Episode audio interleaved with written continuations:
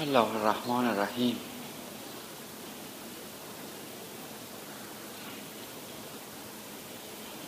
یک جمله ای داریم که کرارن این رو من از هست آقا الله مقام شریف شنیدم. و این جمله اگر که عمیقا به اون توجه کنیم و عمل بکنیم جمله است که عمل به اون دنیا و آخرت رو برای ما به ارمغان می آورد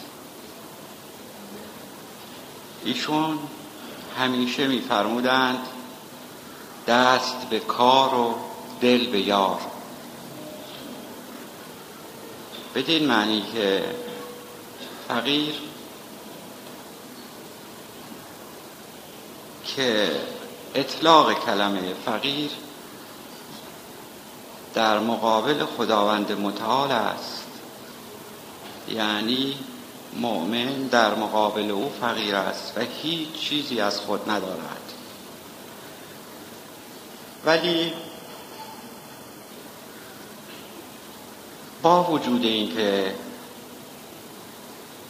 در مقابل او چیزی از خود ندارد ولی اگر بخواهیم شرحی تفسیری بر این جمله‌ای که ایشون میفرمودند بنویسیم یا در موردش صحبت بکنیم ساعت ها می‌توان در مورد اون صحبت کرد و کتاب ها می‌توان در مورد اون نوشت. دست به کار و دل بیار دست به کار و دل بیار دستور کلی است که فقرا باعث به اون توجه داشته باشه. این جمله شامل دو بخش است. قسمت اول دست به کار. دست به کار یعنی چه دست به کار همون دستور عمومی است که در سلسله ما داده شده که فقیر نباید بیکار باشه. فقیر بایستی که مشغول به کار باشه و امرار معاش خود و خانواده خودش رو از دست رنج حلالی که در قبال زحمتی که می‌کشه به دست میآوره تأمین بکنه. و این کاری رو که انجام میده و دسترنجی رو که می‌بره می‌تواند با اجرای قسمت دوم این جمله که دل بیار هست اجرت معنوی خودش رو هم ببره. یعنی لحظه ای رو از یاد خدا غافل نباشه اجرت معنوی برد. دست هم به کار داشته باشه اجرت مادی بود. حال در مقابل این اجرت که در مقابل کار خودش دریافت می‌کنه بایستی حقوق الهی اون رو حقوق خدایی اون رو اون چه رو که در شریعت مقدس اسلام تعیین شده برای ما بپردازیم که امشب همین قسمت خمس و زکات خونده شد که بر هر مسلمانی واجب است که خمس و زکات خودش رو که از حقوق مسلم الهی هست پرداخت کنه. و مخصوصا در این ایام من این را عرض می کنم البته در تمام عمر در تمام مدت زندگانی همونطوری که ما موظف هستیم دستورات شریعت و طریقت رو به طور کامل انجام بدهیم این هم که یکی از دستورات شریعت مقدس اسلام هست که پرداخت خمس و زکاته بایستی که انجام بدیم. و توصیه و عرض من خدمت اخوان محترم این است که مقید کنن خودشون رو به پرداخت حقوق خدایی به دفتر آیات ازام و هر جا که خودشون می‌دونن پرداخت کنند و خودشون رو زیر بار دین الهی نبرند و در این ایام که بعضی از آقایون تشریف میارن پیش من و سوال می‌کنن که ما قصد تشرف به خانه خدا رو داریم. برای خمس و زکات و به طور کلی بدهی خدای خودمون چه بکنیم؟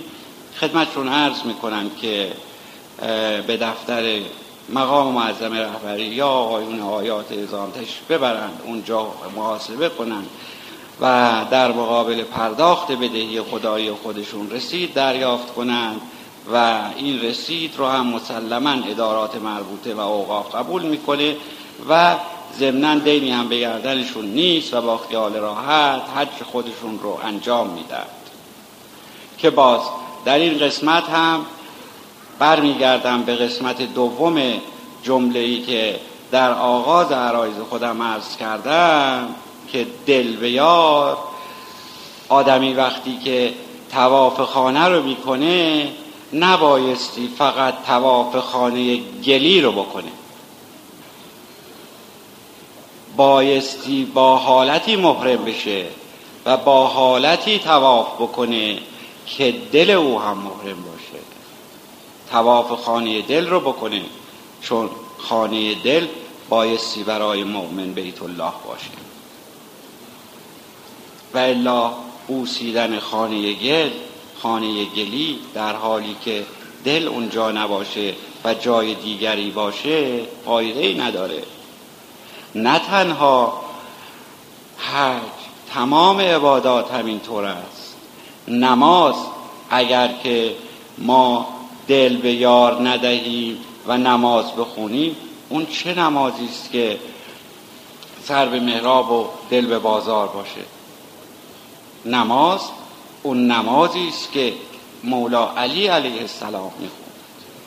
زمانی که پیکان به پای مبارکش اصابت کرد و خون زیادی از پای مبارکش جاری شد و تواب و تحمل این رو نداشت که پیکان رو از پایش در بیارند.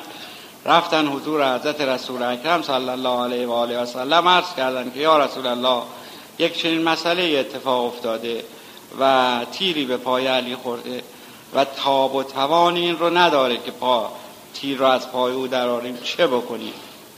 حضرت میفرمایند که زمانی که علی مشغول نماز هست پیکان را از پای او در بیارید. چون او در نماز وقتی که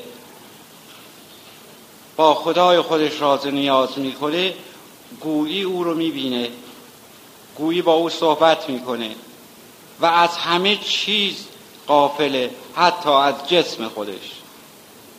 بدین معنی که او در نماز که باشه اصلا توجهی به پای خودش نداره. حتی اگر پایش رو ببرند باز هم او نداره و همین کارو کردند و زمانی که در نماز بود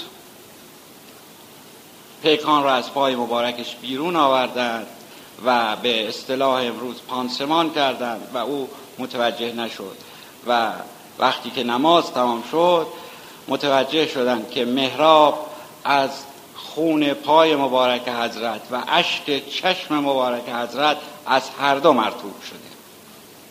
و متوجه نشد و باز در خاتمه عرایزم بر این مسئله تکیه می کنم و تقاضا می کنم که در پرداخت حقوق الهی که همون خمس و زکات که در رساله شریفه پند سال مرغوم فرمودن و از هم خونده شد دقت بفرمایید و پرداخت کنید به مراجع و جاهایی که باید پرداخت کنید و در این مورد هرچند که اون بزرگوار همیشه در قلب من بودند و هیچ وقت از قلب من نرفتند ولی الان مناسبتی پیش آمد که از ایشون مطلبی رو عرض کنم در تقید خودشون به پرداخت حقوق الهی خودشون. در وسایایی که فرمودند و به من مرقوم میفرمایند. مرقوم میفرمایند که با وجود این که در تمام مدت عمر سعی بر این داشتم و به حمد الله موفق بودم که دیناری از حقوق الهی رو وارد درآمد شخصی خودم نکنم. و حقوق الهی خودم رو هم بپردازم و همیشه در موعد مقرر خودش چون من زراعت کار هستم و در سر فصل محصول رو میآورند اول کاری که انجام میدم محاسبه می‌کنم. چه از نظر قیمت و چه از نظر وزن محصول و حقوق الهی اون رو جدا می‌کنم و پرداخت می‌کنم. معلوس برای اینکه من زیر دین نباشم و روح من آزرده نباشه و این بار بر من سنگینی نکنه تو مبلغی رو با وجود اینکه تمامی رو پرداخت کردم مبلغی اضافه بر اون رو پرداخت کن که من احتمالا اگر در گوشه و کنار چیزی رو فراموش کرده باشم برگردن تو نباشه و تو پرداخت کرده باشی. اینشون این چنین مقید بودن در پرداخت حقوق خدایی. و طبعا انتظار بزرگان ما از فقرا همین است که کلیه دستورات شریعت مقدس اسلام که این موضوع هم یکی از دستورات هست انجام بدن که انشاءالله خداوند توفیق عبادت و اطاعت و بندگی رو به اونها عنایت کنه و مسلما این موضوعی رو که عرض می کنم در بین اخوان محترم و فقرای ما نیست ولی این رو هم تأکید میفرمودند که بایستی همیشه سعی کنیم و انجام بدیم. سعی یعنی انجام بدیم و موظف کنیم خودمون رو. مکلفیم ما متوجه باشیم که دیناری مال حرام داخل مال ما نشه.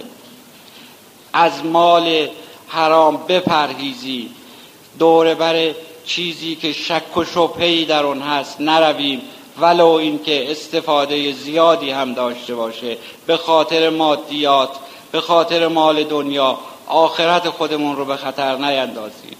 و من فرمایشاتون بزرگوار رو اینجا باز تکرار کردم که هم شما یادی از اون بزرگوار کرده باشید و خودم هرچند که همیشه در قلبم هستن ولی باز هم به زبان در شب جمعه یادیشون کرده باشید انشاءالله همیشه موفق باشید